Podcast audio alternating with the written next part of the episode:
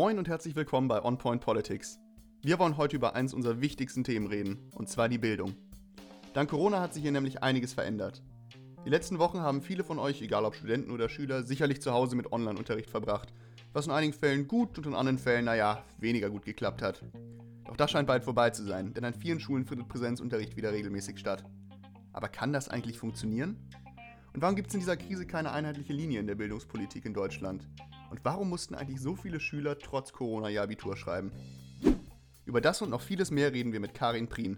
Frau Prien ist Ministerin für Bildung, Wissenschaft und Kultur des Landes Schleswig-Holstein und vertritt ihr Bundesland in der Kultusministerkonferenz. Bleibt dran und viel Spaß beim Interview. Schönen guten Tag, Frau Prien, und herzlich willkommen bei On Point Politics. Die Corona-Krise hält uns ja schon ein bisschen länger im Bann und deswegen würde ich ganz gern anfangen mit der Frage, welche Auswirkungen wird die Corona-Krise langfristig auf unser Bildungssystem haben? Ja, erstmal Hallo auch von meiner Seite. Ähm, ich glaube, wir haben im Augenblick ja verschiedene äh, Phänomene. Das eine ist, dass viele Menschen, Eltern, aber auch Schüler wahrnehmen, wie wichtig eigentlich Schule als Lernort und auch als sozialer Ort ist. Ähm, die Wertschätzung für Schule ähm, und auch für die Arbeit von Lehrkräften ist in der Krise nach meiner Wahrnehmung erheblich gewachsen. Das ist erstmal ein, ein sehr positives ähm, Phänomen. Auf der anderen Seite ist das, was in Schule gut läuft oder das, was in Schule eben nicht gut läuft, ist sozusagen jetzt auf dem, auf dem Präsentierteller. Also man sieht jetzt, ähm, dass manche Lehrer wahnsinnig engagiert sind und manche Lehrer ähm, super ausgestattet sind von ihren Kompetenzen mit Blick auf ähm, den Einsatz von digitalen Formaten. Und wir sehen aber auf der anderen Seite auch Lehrkräfte, die sich damit unheimlich schwer tun, die sich auch in der Krise schwer tun. Das heißt, ähm, die ähm, Qualität des Bildungssystems ist im Augenblick sozusagen für jeden auf dem ähm, Tablett sichtbar und das ähm, verändert Schule, das macht auch die Transparenz ähm, von Qualität in der Schule nochmal wichtiger. Und ähm, insofern bin ich sicher, dass wir ähm, einen erheblichen Innovationsschub in vielerlei Hinsicht erleben werden. Aufgrund der Corona-Krise wird nun auch ja der Unterricht bei uns immer digitaler. Sind die deutschen Schulen auf einem ausreichenden technischen Niveau dafür? Nee, natürlich nicht. Ähm, das sieht man schon daran, dass wir ja ähm, mit dem Bund im vergangenen Jahr einen Digitalpakt ähm, ausgehandelt hat, der insgesamt ein Volumen von 5,5 Milliarden hat, mit dem die deutschen äh, Schulen allein in der technischen Infrastruktur ausgestattet werden äh, sollen über die Schulträger, die dafür zuständig sind. Also die Kommunen sind zuständig dafür eigentlich, aber der Bund und ergänzend die Länder ähm, stellen dafür Mittel zur Verfügung. Ähm, wir haben jetzt nochmal ähm, in den letzten Wochen ja erlebt, dass der Bund nochmal zusätzlich 500 Millionen für digitale Endgeräte zur Verfügung gestellt hat. Wir als Land zum Beispiel haben gerade mit dem Landtag gesagt, ja, das heißt für uns 17 Millionen vom Bund und wir legen jetzt nochmal als Land nochmal 15 Millionen obendrauf, um zusätzlich Endgeräte, ein neues Lernmanagementsystem, aber auch Software zu kaufen. Ähm, und insofern, daran sieht man, da passiert jetzt ganz viel, aber wir haben da noch ganz schön viele Hausaufgaben zu machen. Nicht zuletzt auch, um die, alle Schulen ans schnelle Internet anzuschließen. Denn das ist ja die Voraussetzung, ohne die gar nichts ähm, funktionieren kann. Wie sieht das denn jetzt in Haushalten aus, wo es zum Beispiel keinen Zugang gibt? Also wo es zum Beispiel vielleicht nur einen Computer gibt, der, in, der von den Eltern benutzt wird oder wo es keinen WLAN-Anschluss gibt. Wie kann dort geholfen werden? Also da, wo das noch nicht geschieht, wir haben ja auch Schulen, die Leihgeräte jetzt schon ausgeben, aber da, wo das nicht geschieht, werden wir mit diesem äh, Sofortausstattungsprogramm des Bundes, von dem ich eben sprach, 500 Millionen sind ja jetzt äh, vor, ähm, vor, wenigen Wochen vom Bund nochmal zur Verfügung gestellt werden, werden wir jetzt den Schulträgern die Möglichkeit geben, ähm, eben zusätzliche Endgeräte zur Ausleihe an Schüler, die ein solches Gerät brauchen, ähm, zu ermöglichen. Äh, die Vorbereitungen dafür laufen. Ähm, das wird alles sehr unbürokratisch auch passieren. Allerdings ist im Augenblick so ein bisschen der Bottleneck die Beschaffung, äh, weil allein für Schleswig-Holstein bedeutet das etwa 30.000 zusätzliche Geräte, die beschafft werden müssen. Ähm, andere Bundesländer sind da ein bisschen größer noch. Ähm, das heißt, wir reden über eine ganze Menge Geräte, die beschafft werden müssen. Und das ist ein Vorgang, der sicherlich einige Wochen, wenn nicht sogar die Zeit bis zu den Sommerferien, Ende der Sommerferien in Anspruch nehmen wird. Glauben Sie, dass auch beim Homeschooling Bildungsgerechtigkeit geschaffen werden kann? Also das alleine ist sicherlich ähm, nicht ausreichend, sondern wir reden ja bei digitalen Endgeräten oder überhaupt bei digitaler Ausstattung ähm, über, über Hilfsmittel. Digitalität in Schule erschöpft sich ja nicht darin, eine bestimmte technische Ausstattung zu haben. Ohne die geht natürlich gar nichts, das ist klar. Aber ähm, alleine Geräte zu haben oder in der Schule einen Beamer zu haben oder eine Dokumentenkamera, das ist ja, das ist ja noch kein Ausweis von gutem, gutem Unterricht, sondern äh, die andere Voraussetzung sind Unterrichtskonzepte, in denen ähm, der Einsatz von digitalen Medien gut eingebettet ist ähm, es sind aber natürlich auch die Lehrkräfte, die gut damit umgehen können. Ähm, und wir werden ja jetzt erleben, auch nach den Sommerferien, dass wir einen guten Mix brauchen äh, zwischen digitalen Formaten und Präsenzformaten. Ich glaube nicht, dass man alles mit, mit digitalen Formaten machen kann, jedenfalls nicht, wenn man gute Schule machen will, sondern man braucht eben beides. Ähm, und wir brauchen vor allem eine gute Methodik und eine gute Methodenkompetenz bei den Lehrkräften, damit Bildungsgerechtigkeit besser gelingen kann wir sind da in Deutschland ja auch immer noch nicht gut genug. Ähm, wir haben immer noch zu viele Schülerinnen und Schüler, die ähm, in unserem Bildungssystem nicht genug profitieren können. Und ähm, ich glaube aber schon, wenn wir das richtig machen, dass mehr Einsatz von digitalen Medien dazu führen kann, dass wir Schüler besser individuell fördern können. Und darin liegt eine große Chance. Sie haben ja auch vorhin über die Digitalkompetenzen der Lehrer gesprochen. Wie kann man sicher gehen, dass Lehrer in Deutschland die nötigen Digitalkompetenzen für den Online-Unterricht haben? Ich erinnere mich da immer ganz gerne an meinen ehemaligen Mathematiklehrer, welcher aus Versehen mit Edding auf das ganz teure Smartboard geschrieben hat, weil er das nicht bedienen konnte. Also wie kann man so etwas bei Lehrern vermeiden? Ja, da gibt es ja eine Vielzahl von lustigen Anekdoten, ähm, wobei ich ähm, wirklich ähm, mich ähm, dagegen verwehren würde, dass es nicht auch den absolut freakigen 65-jährigen äh, Lehrer gibt, der super umgehen kann mit äh, nicht nur mit den technischen Geräten, sondern der auch super Ideen hat, um Lernvideos zu machen und so weiter. Auch das haben wir. Trotzdem ist es natürlich so, dass ähm, eine wichtige Voraussetzung ist die Aus- und Fortbildung der Lehrkräfte, aber vor allem die Ausbildung. Das heißt, das Studium, aber auch das, was wir früher Referendarzeit genannt haben, also den Vorbereitungsdienst, den so auszustatten, dass der Umgang mit digitalen Medien völlig selbstverständlich ist. Wir machen das in Schleswig-Holstein. Schleswig-Holstein müssen unsere äh, Lehrkräfte im Vorbereitungsdienst alles digital machen, papierlos. Äh, ich glaube, diese Generation, die auch schon ähm, entsprechende Methodenkompetenz im Studium lernt, um die mache ich mir jetzt keine Sorgen, weil die haben das sozusagen auch mit der Muttermilch aufgesogen. Viel schwieriger ist es natürlich mit den Lehrkräften, die das in ihrer Ausbildung nicht gelernt haben die brauchen viel Fortbildung. Ähm, wir machen das in unserem Bundesland sehr intensiv. Ähm, wir bieten ein, ein, sehr großes Portfolio von Fortbildungsformaten an, übrigens auch Online-Formate, Webinare. Ähm, jetzt in, wir haben auch deutlich mehr noch da draufgelegt auf unser Fortbildungsprogramm jetzt in der Krise, weil wir wissen, wir müssen Schulleitungen und Lehrkräften, wir müssen sie dabei unterstützen, damit sie das wuppen können. aber es ist insgesamt für die nächsten Jahre eine riesige Aus- und Fortbildungsoffensive, die alle Bundesländer hier leisten müssen. Ohne das ähm, nützt auch die Investition in die Technik ähm, nicht viel. Nun haben wir jetzt ja sehr viel über das Digitale gesprochen, aber die Corona-Krise hatte ja auch noch andere Auswirkungen. Und zwar eine der, einer der größten Aufreger, insbesondere unter den Schülern, war ja, dass das Abitur geschrieben wurde. Das Abitur ist jetzt ja in vollem Gange. Viele, von uns, viele haben ja noch die mündlichen Prüfungen vor sich. Ähm, war es Ihnen Ihrer Meinung nach im Nachhinein eine gute Entscheidung, die schriftlichen Abiturprüfungen abzuhalten?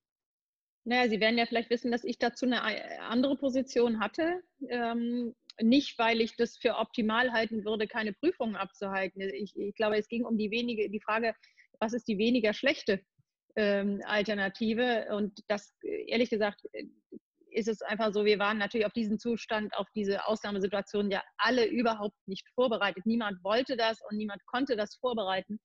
Und die Frage war, ähm, welche Auswirkungen hat das eigentlich, wenn ich die Prüfung abhalte in einer solchen Situation für den einzelnen Schüler und die einzelne Schülerin, aber auch für das Schulsystem insgesamt. Ähm, wir haben das jetzt auch in Schleswig-Holstein gut hingekriegt. Alle schriftlichen Prüfungen sind haben wir hinter uns gebracht im Abitur und auch im ersten und mittleren Schulabschluss. Es ist auch niemand erkrankt. Das will ich auch deutlich sagen. Auch diese Ängste haben sich nicht ähm, Gott sei Dank ja nicht bewahrheitet. Ähm, ähm, aber wir haben natürlich ganz viel Zeit verloren in den Schulen, äh, in denen wir nichts anderes tun konnten, als, als die Prüfungen zu schreiben und werden jetzt auch in den nächsten Wochen ja sehr intensiv noch mit dem Prüfungsgeschehen an den weiterführenden Schulen beschäftigt sein. Und in der Zeit konnte natürlich wenig anderes in den Schulen passieren, unter den Bedingungen von Abstand halten und so weiter.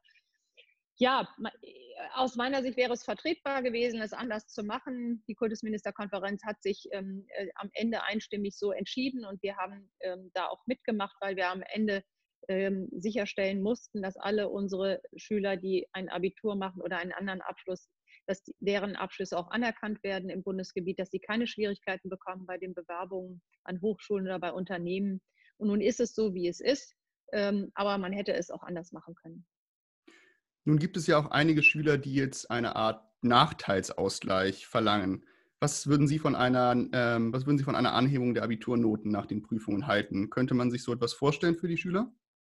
Also ein Nachteilsausgleich ist ja per, per Definition auch nach den schulrechtlichen Vorschriften immer etwas, was individuell zu betrachten ist. Also in, man gucken, ist da ein, ähm, ein Schüler oder eine Schülerin, der aufgrund einer Behinderung oder zum Beispiel von Legasthenie oder anderen äh, Einschränkungen muss, müssen wir dem die Möglichkeit eines Ausgleichs geben.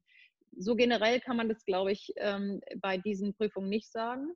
Ähm, was wir aber natürlich tun, sind zwei Dinge. Das eine ist, jeder Lehr jede Lehrkraft muss bei der Korrektur und bei der Bewertung von Prüfungsleistungen immer die Gesamt pädagogische Gesamtsicht haben und auch die Situation der, der Schülerinnen und Schüler im Blick haben. Das werden unsere Lehrkräfte auch tun. Das tun sie übrigens auch in den anderen Jahren und das ist auch gut so. Und die andere Frage wird sein, aber dazu kann ich heute noch nicht sagen, ob wir wirklich signifikant schlechtere Ergebnisse haben. Ähm, das äh, ist ja noch überhaupt nicht ausgemacht. Ich habe bisher keine Anhaltspunkte dafür dass wir sozusagen schlechtere äh, Noten als in den Vorjahren haben. Wenn wir die Ergebnisse haben, dann werden wir uns das angucken und dann wird man das hm, sicherlich nochmal bewerten müssen. Ähm, nun wird ja jetzt auch langsam aber sicher wieder mit dem Präsenzunterricht angefangen. Der beginnt wieder und es kehrt eine Art neuer Alltag zurück. Können Schulen dabei eigentlich die notwendigen Hygienemaßnahmen einhalten? Also wir können ja jetzt erstmal nur retrospektiv schauen. Wir haben in Schleswig-Holstein ähm, also eine, einen Vier-Phasen-Plan gehabt. In der ersten Phase haben wir nur die Prüfungen gemacht, da haben wir eben drüber gesprochen äh, und die ähm, Schüler für den ersten und mittleren Schulabschluss vorbereitet. Da waren die Schulen ja noch relativ leer, da konnten wir in sehr kleinen Gruppen in den einzelnen Klassenräumen arbeiten.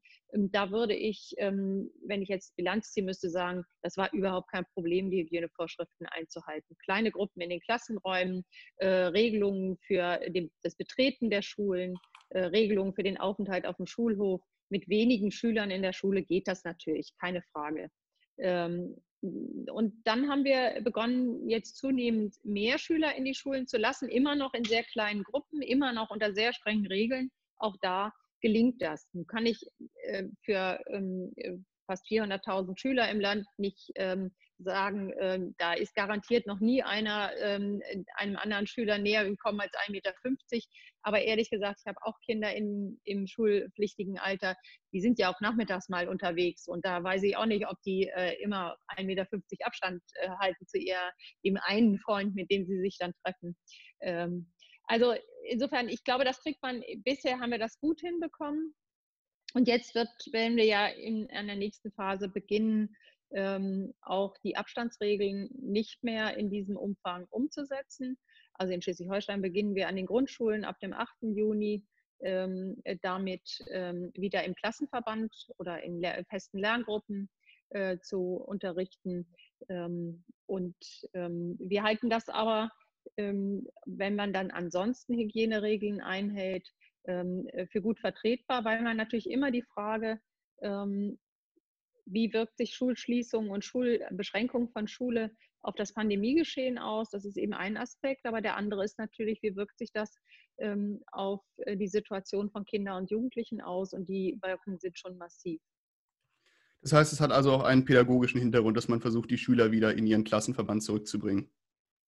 Aber selbstverständlich. Ähm, also äh, für, für Kinder und Jugendliche ist das Nicht-Stattfinden von Präsenzunterricht ähm, ein, ähm, ein massiver Einschnitt, äh, auch in ihr Recht auf Bildung. und es ist für Familien ein massiver Einschnitt. Plötzlich sind Eltern oder verstehen sich viele Eltern als, als sozusagen als Lehrkräfte im Nebenberuf. Habe ja auch schon welche Eltern gegeben, die mir schon Rechnungen geschickt haben für das, was sie da jeden Tag leisten. Und Eltern leisten auch viel, wobei Eltern äh, mit Verlaub eben auch nicht immer die besten Lehrer sind. Ich kann meinen Kindern, war auch nie sehr gut mit darin, meinen Kindern ähm, was vernünftig ähm, zu vermitteln, weil das Verhältnis zwischen Kindern und Eltern eben auch nicht dazu gedacht ist. Äh, deshalb spreche ich auch nicht gerne von Homeschooling bei dem, was wir im Moment machen. Wir machen Lernen in Präsenz oder Lernen auf Distanz. Ähm, aber ähm, die Funktion von Schule ähm, als sozialer Ort, als Lernort, aber auch als Lebensort, die, den Beitrag, den Schule in Deutschland zur, auch zur Erziehung von Kindern leistet. Wir sind es eben als Gesellschaft auch gewohnt, dass Kinder in einem erheblichen Umfang auch in Institutionen erzogen und gebildet werden. Das ist sicherlich in Australien na, was anderes. Ähm, Im, im, aber ich glaube, dass insofern Schule eine wahnsinnig wichtige Funktion hat und wenn die fehlt, dann hat das massive gesellschaftliche Auswirkungen auf Kinder, aber auch auf Familien. Wir hatten ja vorhin über die Maßnahmen an den Schulen gesprochen. Ähm, wie wird das in Ihrer Meinung nach jetzt nach den Sommerferien aussehen? Wird es da, äh, wird es da immer noch Maßnahmen im kleinen Rahmen geben? Ich glaube, dass wir äh, alle versuchen werden, immer abhängig vom Pandemiegeschehen, denn wir sind noch mitten in der Pandemie. Allerdings haben wir es geschafft, die Kurve zu verflachen und wir haben in Schleswig-Holstein zum Beispiel ein sehr niedriges Infektionsgeschehen. Wir haben kaum neue Fälle und deshalb können wir, ähm, es, können wir uns wagen, sukzessive ähm, in Richtung Regelbetrieb zu gehen. Ähm, wir werden trotzdem weiter Hygienevorschriften einhalten müssen, aber es gibt ja noch andere Hygieneregeln als nur, ähm, als nur der, die Abstandsregeln. Ähm, und es wird vor allem darauf ankommen, so zu agieren, dass das Infektionsgeschehen jederzeit nachvollziehbar ist. Das ist sozusagen das ist der entscheidende Punkt. Wir müssen jederzeit in der Lage sein, sehr schnell zu sagen, dieses Kind und oder diese Lehrkraft ist mit diesen Kindern in der Schule zusammen gewesen und wenn es dann zu einem ähm, zu einem äh, Erkrankungsfall doch kommen sollte, einem Corona-Erkrankungsfall, ähm, dann muss sehr schnell auch diese Gruppe, ähm, die da miteinander äh, zugange war, die muss dann auch in Quarantäne gehen und, und isoliert werden. Darauf wird es am Ende ankommen, sowohl unter pandemischen ähm, und epidemiologischen Gesichtspunkten als auch äh, für die einzelnen Schüler zum Schutz der einzelnen Schülerinnen und Schüler und zum Schutz der Lehrkräfte. Das ist jetzt das, worauf es ankommen wird. Wir werden darüber hinaus natürlich solche Dinge wie äh, Hygiene beim Händewaschen, Niesetikette, ähm, ähm, auch die Frage, wie vermischen sich Gruppen auf den Schulhöfen. Das sind alles Dinge, die werden wir weiter äh, gut im Auge haben müssen. Wir werden auch weiter Kombinationen von Präsenz und ähm, digitalen Elementen haben müssen, weil es natürlich ein Unterschied ist, ob ich eine Lehrkraft habe, die nur in, in wenigen, ähm, in ein oder zwei oder drei Klassen unterrichtet oder zum Beispiel ein WIPO-Lehrer, ein Politiklehrer, der regelmäßig in zehn Klassen unterwegs ist. Ähm, das sind alles Dinge, die wir im Moment bedenken. Ähm, aber mein, ähm, meine Prognose ist, wir werden uns, wenn das Pandemiegeschehen sich so weiterentwickelt, und das hängt natürlich auch sehr von uns allen ab, dann werden wir uns Richtung Regelunterricht bewegen und werden trotzdem weiter Hygieneauflagen und Auflagen des Infektionsschutzes äh, berücksichtigen müssen, solange wir keinen Impfstoff haben. Zuletzt würde ich ganz gerne einmal auf den Umgang mit der Krise eingehen. In Deutschland gibt es ja den Bildungsföderalismus, also Bildung ist Ländersache. Während der Corona-Krise hat das allerdings zu vielen Verwirrungen geführt. Wird nun das Abi geschrieben oder nicht? Das war die Hauptfrage in den letzten Wochen. War das in der Situation gut oder hätte es in der Situation mehr Entscheidungen von oben herab geben müssen? Stand da vielleicht der Bildungsföderalismus ein bisschen im Weg?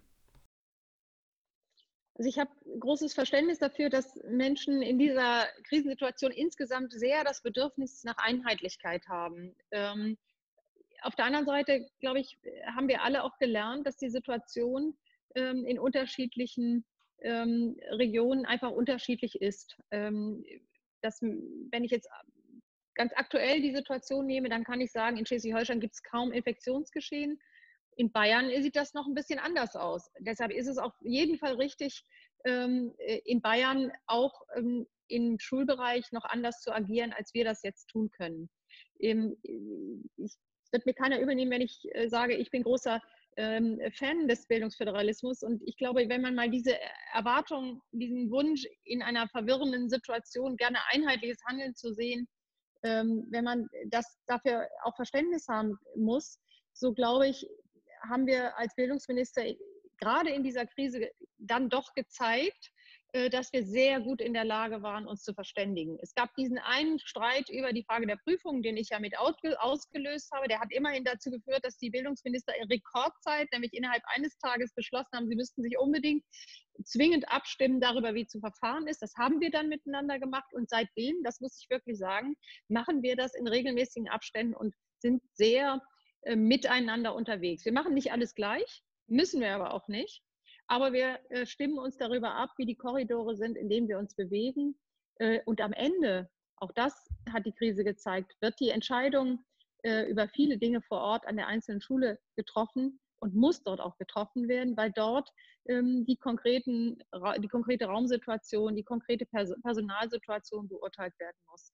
Ähm, und insofern ähm, kann ich auch, ich kann auch nicht erkennen, dass irgendein Land ähm, in Europa, das zentralistisch organisiert wäre, ähm, im, auch im Schulbereich jetzt besser durch die Krise gekommen wäre. Dafür gibt es überhaupt keinen Anhaltspunkt. In vielen Ländern, die zentralistisch organisiert sind, sind die Schulen schlicht noch zu. Ähm, ähm, und wir konnten halt in Deutschland doch relativ flexibel reagieren. Dann kommen wir noch zu einer letzten Frage, und zwar, was lernen wir eigentlich aus dieser Krise? Haben Bund und Länder hier schnell genug reagiert? Naja, die Bundesregierung ist ja mit, in Bezug auf Bildung gar nicht zuständig und deshalb hat sie ähm, allenfalls ähm, koordiniert und hat, hat schon auch Wert darauf gelegt, dass für den Bildungsbereich äh, Entscheidungen ähm, Gegenstand der Vereinbarung zwischen Bundeskanzlerin und dem Ministerpräsidenten waren. Aber am Ende des Tages ist die Bundesregierung, was den Schulbereich angeht, schlicht und ergreifend nicht zuständig.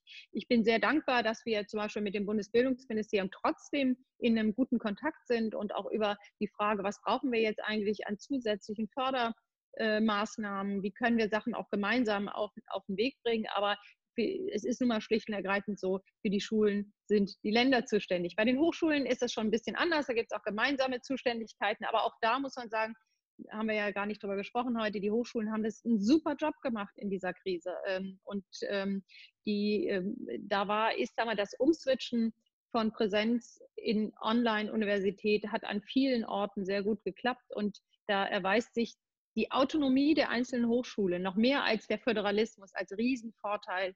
Äh, und da sind wir, glaube ich, sehr erfolgreich. Aber trotzdem glaube ich, dass wir aus der Krise viel lernen werden. Wir werden einen riesen Innovationsschub haben im Bereich der Digitalisierung, wobei es bei der Digitalisierung, das will ich nochmal betonen, viel weniger um Technik geht, sondern es geht um Arbeitsmethoden, es geht um Kollaboration zwischen Lehrern, es geht um Kollaboration ähm, zwischen Schülern, ähm, es geht um viel mehr Teamwork zwischen Lehrkräften ähm, und es geht äh, darum, dass Schüler lernen, mit digitalen Medien, mit digitalen Methoden selbstverständlich umzugehen. Und da sind wir, werden wir sehr viel schneller vorankommen, als wir es vielleicht ähm, geschafft hätten, wenn diese Krise nicht gekommen wäre. Nicht, dass ich der sonst irgendwie was Positives abgewinnen könnte, aber das, was das angeht, was Innovation angeht, was Unterrichtsentwicklung angeht, da werden wir große Schritte vorankommen. Dann vielen Dank, das sind doch schöne Abschlussworte. Ich danke Ihnen vielmals für das Interview. Ich danke Ihnen. Dann vielen Dank fürs Einschalten und vielen Dank an Frau Prien für das tolle Interview. Ich hoffe, es hat euch gefallen. Schreibt uns gerne eure Rückmeldungen, Wünsche und Fragen entweder an unsere Mailadresse info at onpoint-podcast.de oder schreibt uns einfach auf Instagram. Dort heißen wir onpoint.politics. Dort verkünden wir auch immer unsere neuen Interviewpartner. Vielen Dank fürs Einschalten. Bis zum nächsten Mal. Das war On Point Politics.